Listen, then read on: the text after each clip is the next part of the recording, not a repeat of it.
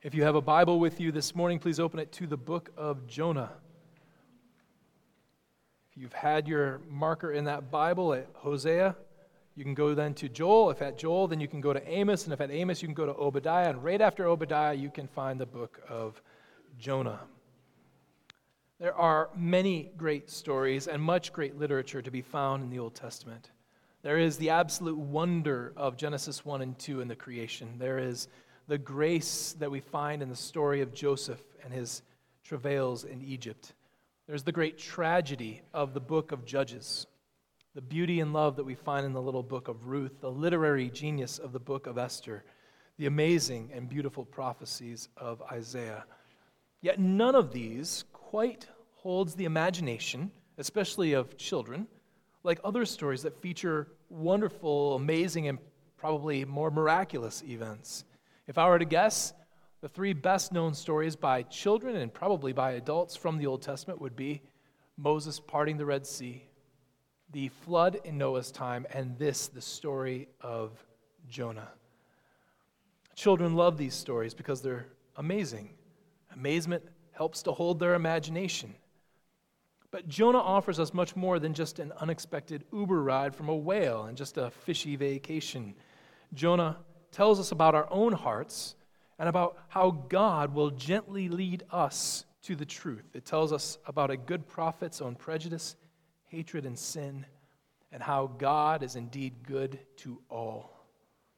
We've talked as we go through the minor prophets how they all kind of hit the same themes, even if they're focusing and and really working on doing that in different ways. Hosea focused on this metaphor of adultery. Joel tried to provide us with a liturgy for handling difficult times. Amos focused so heavily on injustice done to those who are vulnerable. Obadiah on clarity and brotherly love. But Jonah is completely different from all of the other prophets in almost every single way.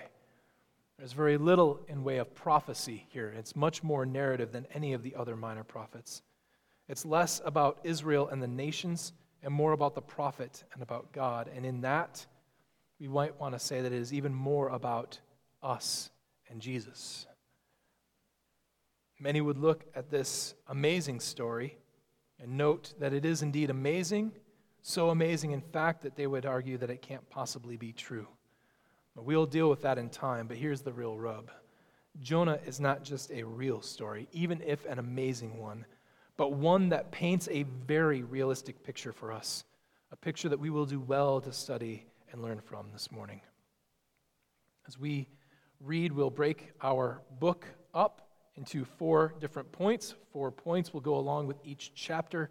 We'll read it a chapter at a time. The first thing I want to bring to your attention is that Jonah the book of Jonah paints a realistic picture of sinners. A realistic picture of sinners. Read with me in Jonah chapter 1. Now the word of the Lord came to Jonah, the son of Amittai, saying, Arise, go to Nineveh, that great city, and call out against it, for their evil has come up before me. But Jonah rose to flee to Tarshish from the presence of the Lord. He went down to Joppa and found a ship going to Tarshish. So he paid the fare and went down into it to go with them to Tarshish, away from the presence of the Lord. But the Lord hurled a great wind upon the sea, and there was a mighty tempest on the sea, so that the ship threatened to break up. Then the mariners were afraid, and each cried out to his God, and they hurled the cargo that was in the ship into the sea to lighten it for them. But Jonah had gone down into the inner part of the ship and had lain down and was fast asleep. So the captain came and said to him, What do you mean, you sleeper? Arise, call out to your God. Perhaps the God will give a thought to us that we might not perish. And they said to one another, Come, let us cast lots so we may know on whose account this evil has come upon us. And so they cast lots. And the lot fell on Jonah. Then they said to him, Tell us on whose account this evil has come upon us. What is your occupation? Where do you come from? What is your country? And of what people are you?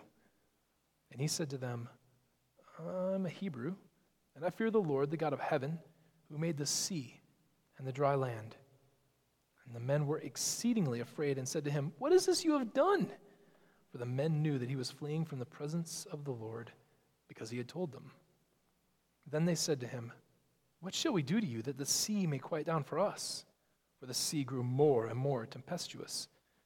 He said to them, Pick me up and hurl me into the sea. Then the sea will quiet down for you, for I know it is because of me that this great tempest has come upon you.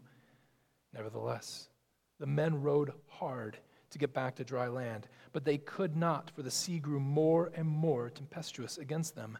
Therefore they called out to the Lord, O Lord, let us not perish for this man's life.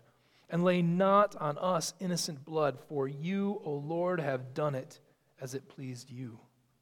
So they picked up Jonah and hurled him into the sea, and the sea ceased from its raging. Then the men feared the Lord exceedingly, and they offered a sacrifice to the Lord and made vows. And the Lord appointed a great fish to swallow up Jonah. And Jonah was in the belly of the fish three days and three nights. As we begin the book of Jonah, the book itself starts with a pretty clear prophetic calling. God is present, He calls the prophet, and He sends him out on a task. And if you are first time reading this book, you might be mistaken for thinking that you've heard this story before, that this is kind of a repetition of other callings of prophets. But we find out immediately that something is wrong. As a matter of fact, the first three verses of Jonah hammer this point home. He fled from the presence of the Lord. Away from the presence of the Lord, he fled to Tarshish. Again, he says Tarshish several times, and it's a hard word to pronounce, and I wish he wouldn't have done it. It's, he always sounds silly saying the, the name Tarshish. There's just no way to say that dignified. However, that's where Jonah fled to. He was going away from the presence of the Lord, not doing what the Lord had commanded, but fleeing from him. We have good reason to think that Jonah probably knows in his heart any sort of fleeing from the presence of the Lord is impossible. Nevertheless, sin's not rational, and so he tries.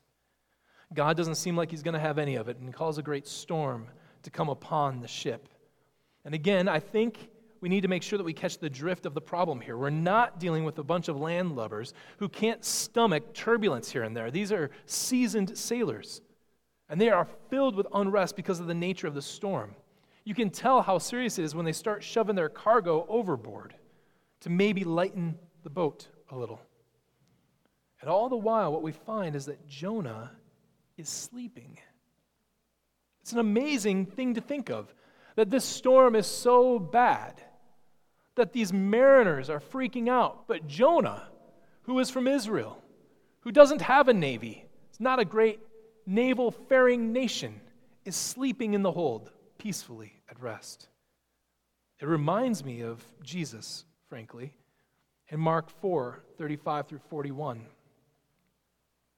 On that day, when evening had come, Jesus said to his disciples, Let us go across to the other side. And leaving the crowd, they took him with them in the boat, just as he was. And other boats were with him. And a great windstorm arose, and the waves were breaking into the boat so that the boat was already filling. But he was in the stern, asleep on the cushion. And they woke him and said to him, Teacher, do you not care that we are perishing? And he awoke, and rebuked the wind, and said to the sea, Peace, be still. And the wind ceased and there was a great calm. He said to them, Why are you so afraid? Have you still no faith?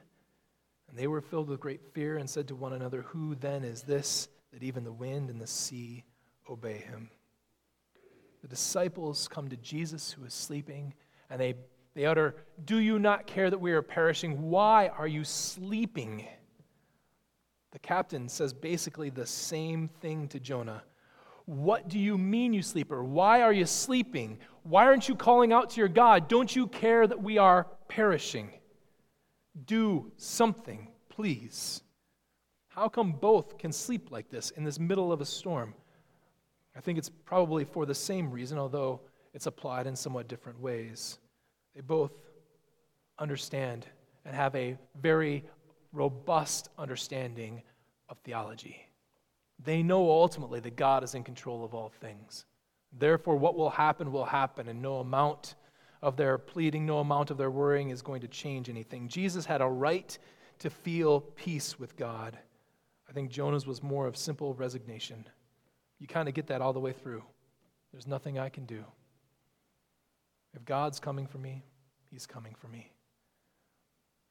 Even though the captain confronts him directly to his face, Jonah hides yet again, yet God again will not let him off. The lot may fall into the lap, but the decision is from the Lord, and the lot clearly falls on Jonah. They all look to him.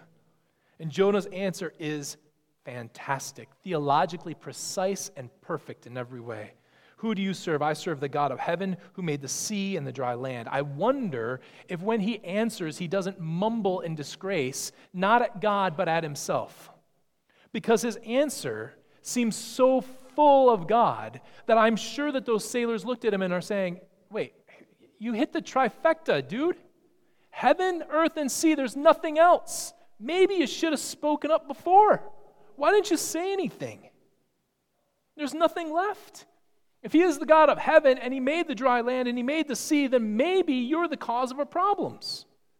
Jonah, yeah, probably. The answer was to heave Jonah overboard. But the men, unlike Jonah, do not want anyone else to come to pain and to come under the wrath of God. Do not. Rather, they try to row to shore, but there's just no doing it. Eventually, they have to throw him overboard, praying that God would show them mercy. Repeatedly throughout the book of Jonah, in two distinct instances, every time Jonah, who has wonderful theology, wonderful knowledge of God, comes up against unbelievers, we find that he acts horribly and they act wonderfully. And it's not a surprise. What shall we make of this? Simply put, Scripture does not pull punches on its people. None of them come out clean. Jonah's not the only one to get painted like this. We would think that Scripture would paint its people as wartless heroes, of men and women who are above everything, who are faithful to the end. They're full of virtue and courage, of hope and valor. This is what we often do with our heroes. We often make our heroes peerless in every way so that we paper over any, any issues that they might have. The 500 year anniversary of the Reformation wasn't too terribly long ago, something that we would celebrate even today, October 31st. A day that Luther pinned 95 Theses to the Wittenberg door. As good a spot as any to say that the Reformation was starting, I suppose.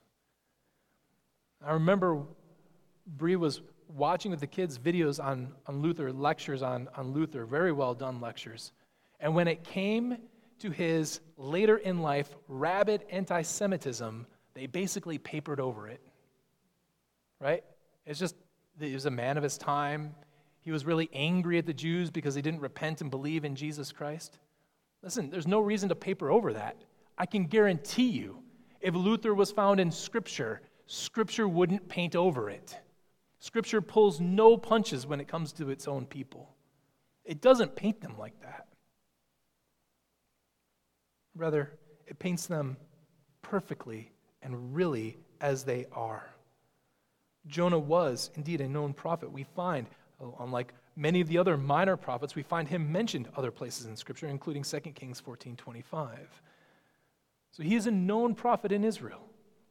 He has spoken the word of the Lord, and it has come true. The Bible continually, though, refuses to hold up even the prophets of God as without error and sinless. Instead, it gives its main characters all the way through flaws. Sometimes those flaws are funny. Sometimes they are fleeting. Sometimes they are learned from. Sometimes they are incredibly serious, but they are all flawed. They're all sinful, save one fairly major exception. Jonah is no different. We get a realistic picture of what sinners are. Even when they are on the right side of the fight, we are, every single one of us, sinners. And let's be very clear about what Jonah is doing here. As we will read in chapter 4, Jonah has a very good reason to flee. His good reason to flee is because he knows God well. He flees because he knows if he goes to Nineveh and preaches to them that if they show any signs of repentance, that God is incredibly gracious and merciful, and he will not bring judgment upon them. So, the surest way to assure that they have judgment is to make sure that they don't know that judgment's coming for them. He knew the mercy of God, and he runs not just because he hates the Ninevites, not because he hates the Assyrians. He runs because he hates the fact that God loves them. These people who have been a continual thorn in the side of Israel, who have butchered his own people, who are ruthless and merciless, merciless to his own brothers and sisters, God has mercy on them, and he hates him for it. So Jonah runs. It's a good reminder that we need to be careful in how we relate the doctrines that we are taught by men to the men themselves. Jonah knows what is good and right doctrine. He knows how to quell the sea. He knows that God has made all things. He knows the character and the nature of God. But that doesn't mean that he'll act according to that knowledge without sin. And friends, you can learn a great deal in this life, and you can learn a great deal from Scripture. You can be wonderfully broad and rich and deep in the knowledge of God and still be an abject and woeful sinner. This doesn't mean you stop working to grow in God, and that knowledge in God means nothing, but it's simply to remind us that knowing things about God does not equal truly knowing God.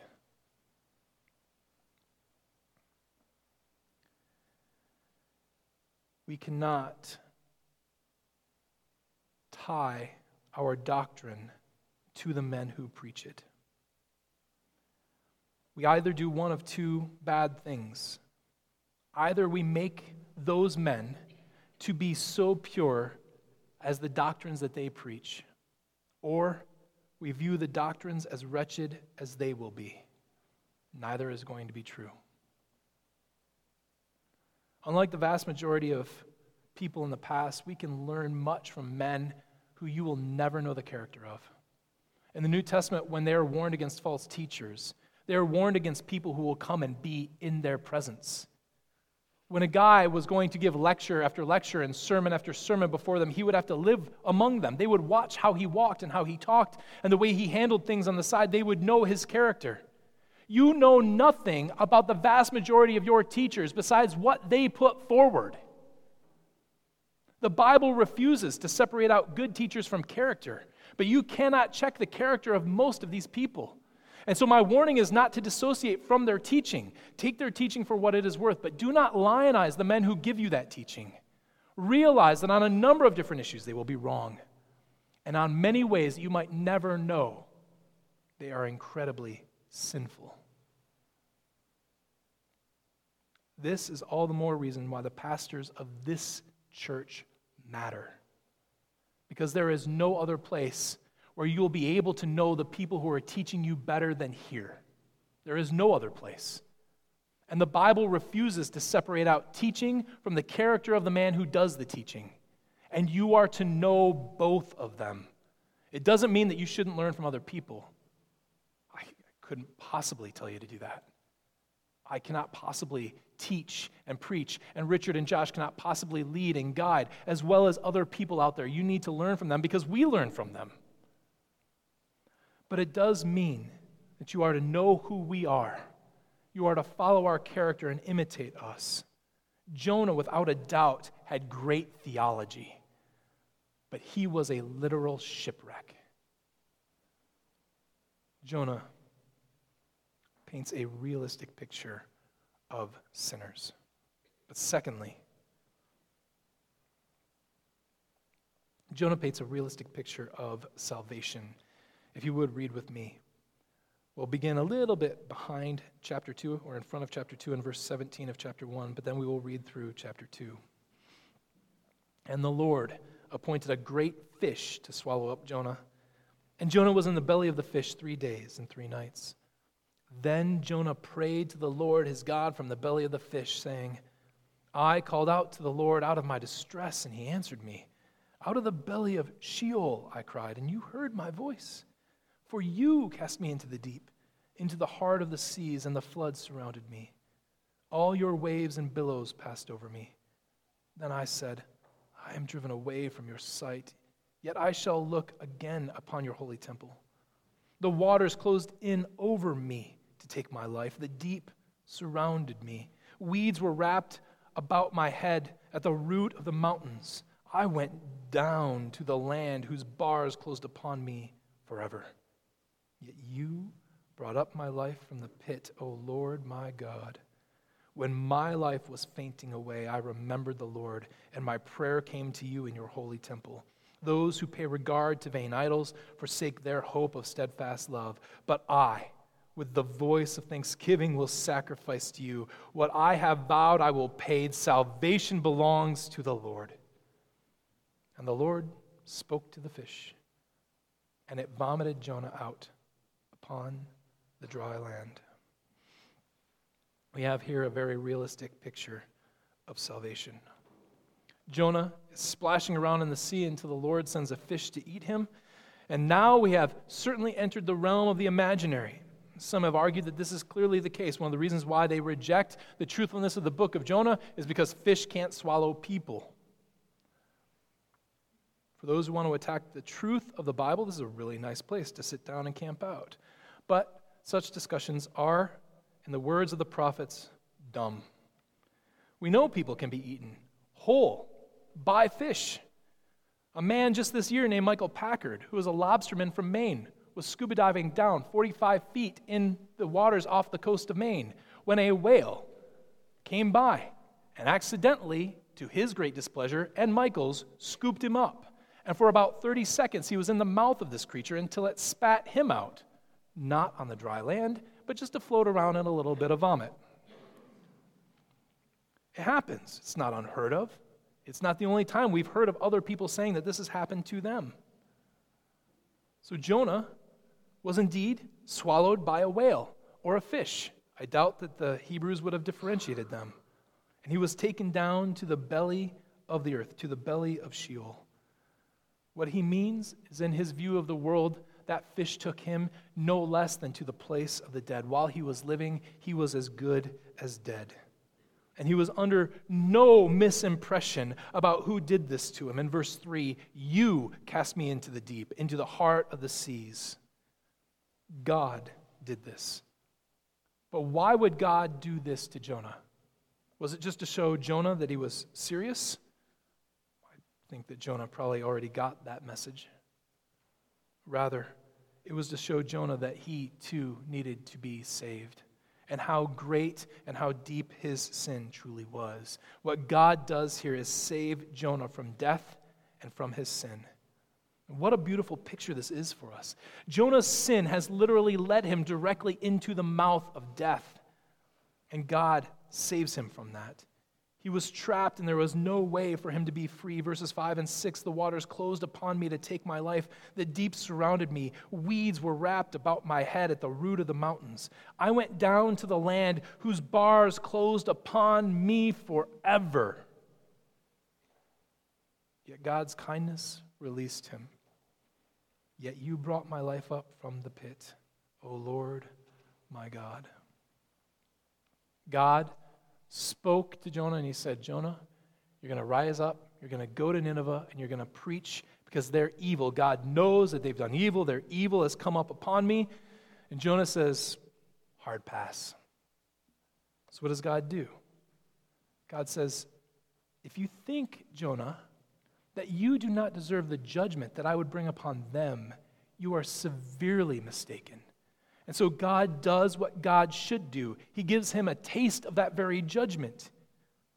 The very judgment that he wishes upon others, God shows him that he himself deserves it. Now, in this particular instance, the salvation isn't going to change everything. Jonah might be squared away with God at the end of this, but he is not, and his heart squared away with the Ninevites. But he certainly does change toward God. God's commands are not things to be spurned. They're not suggestions, and God is not asking. He is commanding, Go, Jonah, do it. Our salvation is a salvation from sin and death to do the commands of the Lord, but it also helps us with a wrong picture of salvation. Sometimes we think that when people get saved, these great metaphors of the Bible are the only things that are ever true. They come up out of the water of baptism and they're clean. And they see the light. Their lives are rightly ordered. They're rightly reconnected with God and reconciled to brothers and sisters. Everything is going to be good and wonderful and glamorous from here on out. But while much of that is true, much of the hymns that we sing that point in that direction are indeed true. If we're honest with ourselves, we would know that our salvation leaves us covered at times from head to toe with fish vomit and a lot of work in front of us. It's not always clean and pretty. Sometimes our salvation is messy. And the older we get, the more we realize that any notion that God's saving us was going to allow us a clear path forward in life is wrong. The waters get muddy very quickly. Our sin still clings tightly to us. We still have to make decisions about the people who are around us, about who we attach ourselves to and who we won't attach ourselves to, how we deal with family, how we deal with friends, how we deal with a job, how we deal with employment, how we deal with old habits that we used to have.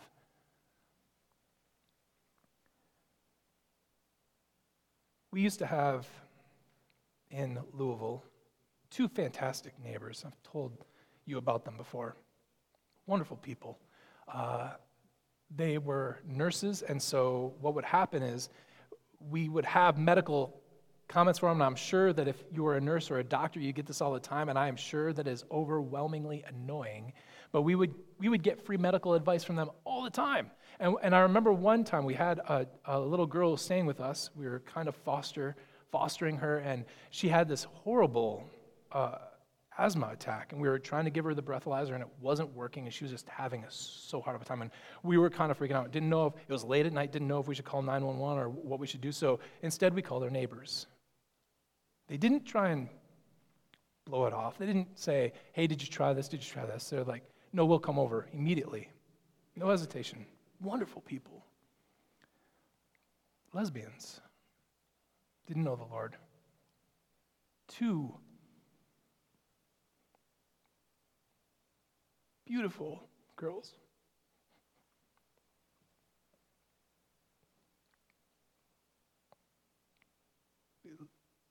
We particularly love them, would love to have seen them come to the Lord. But we also realized if they came to the Lord, even one of them, just one of them especially, what a mess that would cause in their life. Two girls that they loved. Two girls that would now not understand why mama wasn't with mama anymore.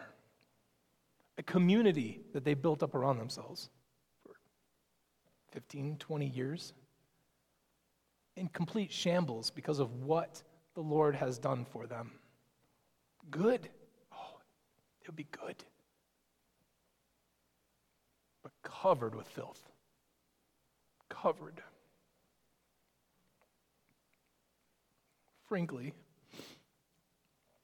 more of our lives probably look like that than we like to think. And we probably get off cleaner, a lot of us do, simply because we think that we're cleaner. They wouldn't have that luxury. They, like Jonah, would be covered with the filth of their former life. Friends, you need to know that even if your life becomes clean when you are saved, that's not going to be the life of everybody. And those people need help and aid and comfort from the people of God. Jonah provides us this realistic picture of salvation, not only from sin and from death, but also simply from the messiness of our life. Thirdly, as we go to the third chapter, it also provides us a realistic picture of sackcloth. A realistic picture of sackcloth. Jonah chapter 3. Then the word of the Lord came to Jonah a second time, saying, Arise, go to Nineveh, that great city, and call out against it the message that I tell you. So Jonah arose and went to Nineveh according to the word of the Lord. Now Nineveh was an exceedingly great city, three days' journey in breadth. Jonah began to go into the city, going a day's journey. And he called out, Yet 40 days, and Nineveh will be overthrown. And the people of Nineveh believed God. They called for a fast and put on sackcloth from the greatest of them to the least of them. The word reached the king of Nineveh, and he arose from his throne, removed his robe, covered himself with sackcloth, and sat in ashes. And he issued a proclamation and published through Nineveh by the decree of the king and his nobles let neither man nor beast, nor herd nor flock taste anything. Let them not feed or drink water, but let man and beast be covered with sackcloth, and let them call out mightily to God. Let everyone turn from his evil way and from the violence that is in his hands. Who knows? God may turn and relent and turn from his fierce anger so that we might not perish. When God saw what they did, how they turned from their evil way, God relented of the disaster that he had said he would do to them, and he did not do it. It's interesting in this chapter to note what Jonah actually preaches. There is no warning, there's just fact. You got 40 days, and judgment will come down upon you. There's no if you do this, you might escape. There is no call to repentance. There is just pure doom. So, what do they do? First, it says they believed. And then they acted appropriately on that belief. They did what belief calls them to do they repented. This is the same for all of us. This is exactly what Peter says when he is preaching the gospel for the first time in Jerusalem after the ascension of the Lord. The Holy Spirit falls upon them and he says, You guys have killed the king. You guys have murdered the Messiah. And they say, Well, what should we do? And he says, You should repent and believe. The same thing that we are called on to do. And notice the way in which Jonah, this book, beautifully puts it. From the greatest to the least, all of Nineveh does precisely this. While everyone is kind of pinned out for this, the king himself gets special notice. He takes off his royal robes. He dons sackcloth like the rest. He sits in ashes, not on a throne. You know, this is removing himself basically from kingship. It's not like people would have been able to identify him from the pictures, right? They, they wouldn't have been able to know him. How would he have been known? He would have been known as a king because he was the one wearing the big purple robe, and he was the dude sitting on the throne. The very thing that makes him the king, the very thing that sets him off as better than the rest, he has to take off. He realizes in the face of this judgment that he is no better than the least of them. That that judgment will come upon him just as it comes upon the least. So the great will also and likewise suffer. Friends, you cannot remain prideful before men and humble before God. This king could not possibly stay kingly in his royal robes if he was going to be humble before God. So he does what all of us should do realize that we are no different from one another. As judgment falls on one, judgment will fall on another. This is exactly what Jonah had to be shown death to learn. The king just apparently knows it. He is not different, he is not set aside. He too will die. And so he signals this by putting on sackcloth and sitting in ashes. Most of us, I think, would probably reject such things as simply outward signs. They're hollow, symbolic things that mean nothing because usually there's nothing behind them. We don't like to do the things that hypocrites do. We don't like to talk like the hypocrites do. And so we don't really like these outward signs of humility. We don't think that it's appropriate necessarily to put on sackcloth or to pray on our knees or even with our faces to the ground. Isn't this just virtue signaling? It's just telling people that you have some virtue. We should avoid virtue signaling. We should avoid and always remove ourselves from anything that is merely the profession of virtue without the possession of virtue. But that's not what this is. And that's not what every single bit of signaling is.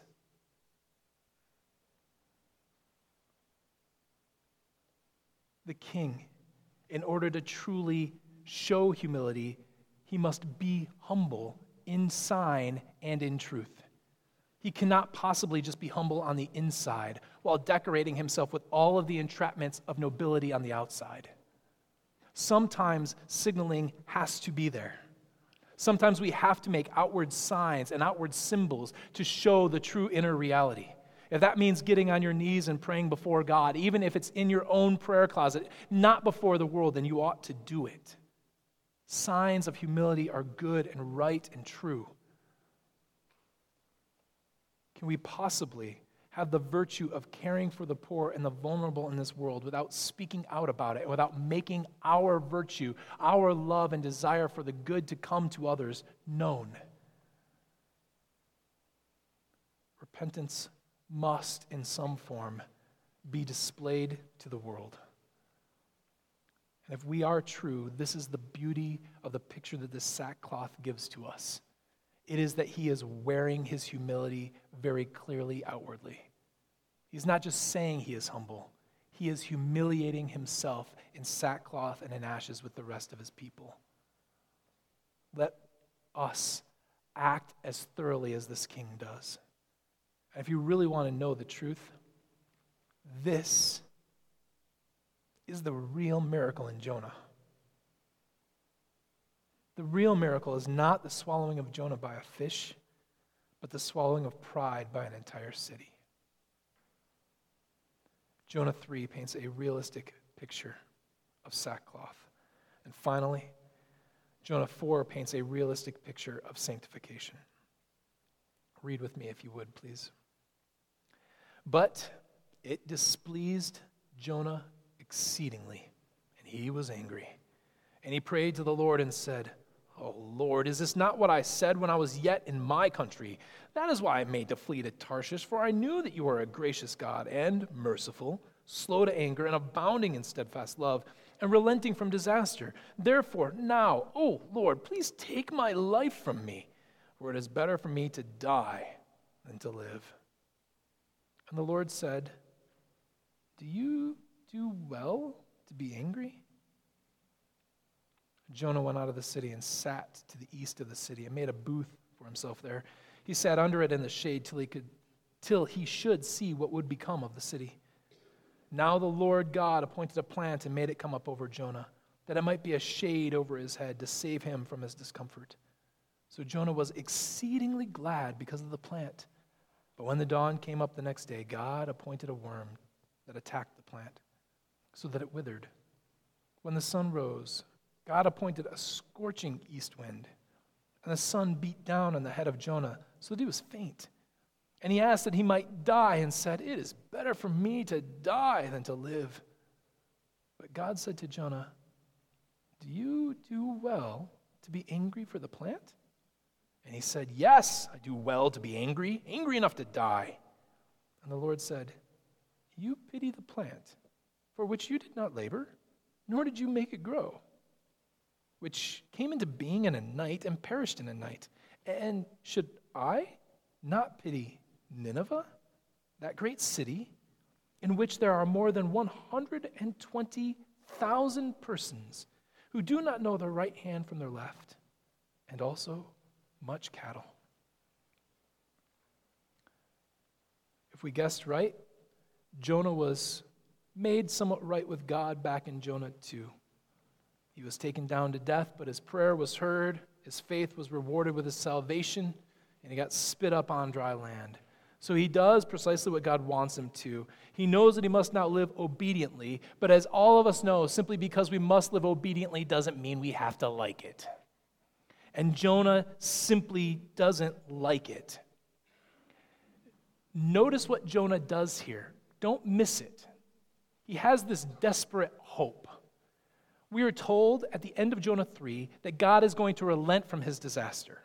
Now, Jonah may or may not know that, but Jonah clearly thinks it. He is watching them repent. He's watching it carried out in real time, and he blurts out to God, I knew this was going to happen. I knew they were going to repent, and I knew that you would forgive them. So he seems clued in on everything. Yet, what does he do? He walks out of the city so that when the brimstone might fall, it won't fall on him, and he makes a booth simply so that if possibly the wrath of God does come, he'll have a front row seat. Right? Like he doesn't think it's going to happen, but fingers crossed, man, it could still occur. Right? Like he is hoping desperately that these people perish at the hand of God, even though he really does realize God ain't going to do it. In our Christian walk, we have sort of a two levels of obedience before God. I don't really know how to label these things, but one is, I think, just a straightforward willed obedience.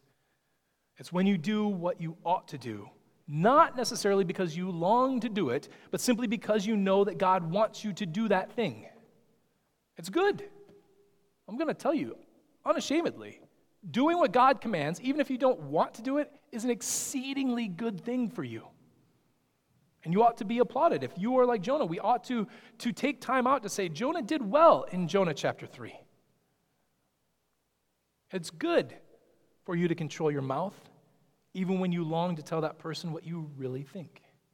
It is good to control yourself, even when you truly do want to indulge. It is good to be generous as the Lord commands you, even if it pains you. We can look down on such obedience as simply the doing of a duty and in that way minimalize it. But we have to have it pressed into us. This is a good thing. Jonah does well here. He goes to Nineveh, although he doesn't want to.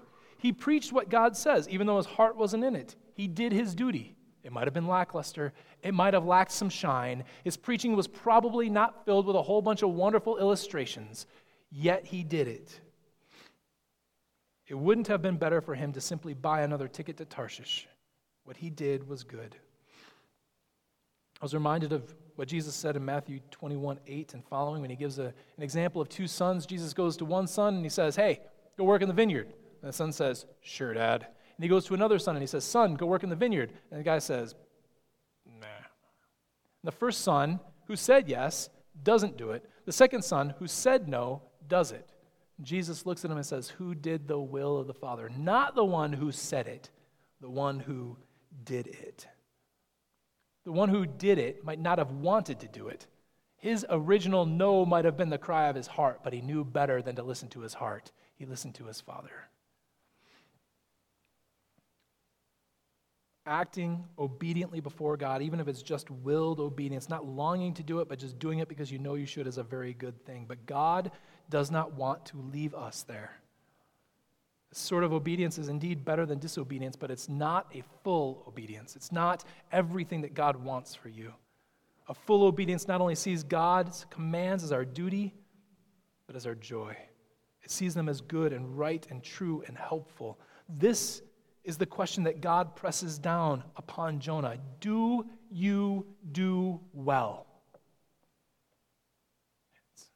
Simply asking, Jonah, is this good for you? What are you, what are you getting out of this? Is it, is it helpful for you to be so angry? I can't tell you how important of a question that is. How many times have you actually stopped and asked if your behaviors are truly doing any good for you and truly helping you? Is your rant online really, truly helping you? Is your anger truly good for you? Is your greed working for you? Does envy get you what you want? Is your selfishness really filling you with the joy that you seek? Are your TV, internet, and other habits truly allowing you to do well? Once saved, we might realize that our sin is bad but sanctification is realizing that our holiness is good. And there is a vast difference between those two things. To teach Jonah this, God gives him a plant.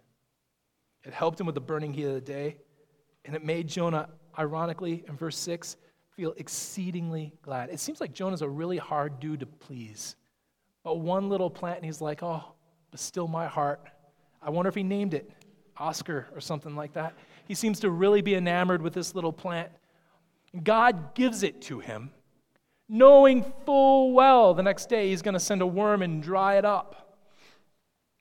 God does to Jonah in chapter 4 something very akin to what he does in chapter 2. He allows him to experience what Jonah wanted others to experience. He does this in order to make him compassionate He wants to show him the good that God is doing for others. So God brings a lesson home. Are you really upset for the plant for which you did nothing? It arose in a day, it died in a day, and you didn't do a thing to bring it about. And you are, you are overly upset about this. You want to die because of it. Should I not be upset about Nineveh?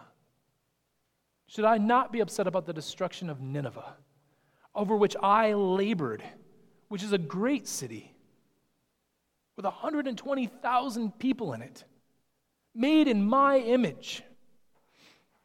And he puts at the end cattle, which throws some people off. Like, why, why mention the cattle there? Because cattle, even if no one else lived there, even if all of the people disappeared overnight, whether in judgment or in grace, whether in rapture or in hell, it doesn't matter. If they disappeared and there's still cattle there, God is saying, even if there's still cattle there, those cattle are more important than your stupid plant.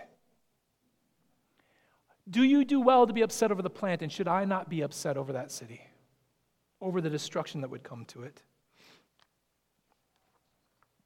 And the point is, even more than that, shouldn't Jonah be upset about it? God is looking at Jonah and telling him through a difficult experience.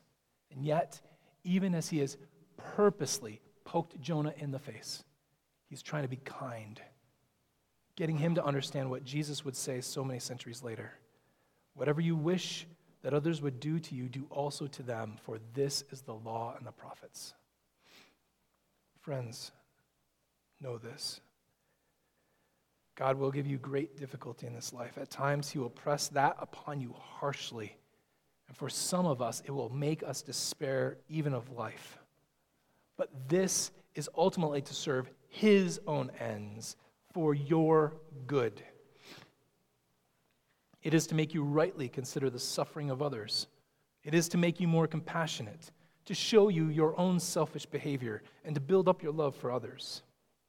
Both brothers and sisters in the Lord and your enemies, who, even while they are your enemies and perhaps even the enemies of God, are still made in his image, whom he has labored over, and who, whether we like it or not, are more important to God than our possessions, than our comforts, and than any position that we might hold in the world. God is building up in Jonah both the will to do what is right and the desire to make it so.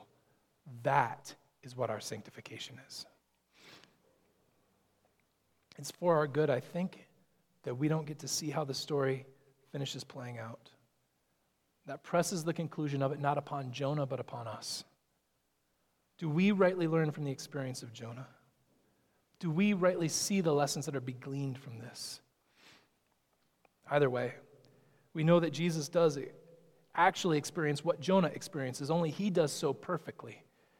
In Matthew 12, Jesus talks to Pharisees and scribes. They come to him and they say, Teacher, you know, we wish to see a sign from you.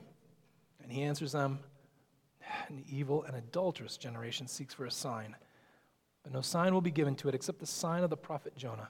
For just as Jonah was three days and three nights in the belly of the great fish, so will the Son of Man be three days and three nights in the heart of the earth.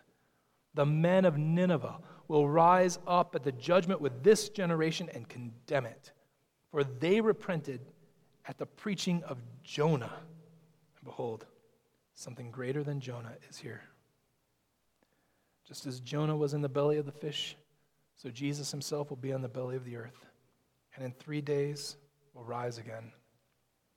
And rise again to go and preach good news. Not news of judgment, but good news to nations who are far off, who were not considered his people, who were not his kin, who were not his countrymen. And what Jonah does reluctantly, Jesus does with joy set before him. He takes on all of this out of love for you and me. Friends, do you do well to neglect such a great salvation? Are you going to reject such a kind offer of the forgiveness of sins? The Ninevites, with half hearted preaching from a preacher with an incredibly cold disposition repented, let you all know something greater than Jonah is here. What will the Ninevites say about our generation? Let us pray.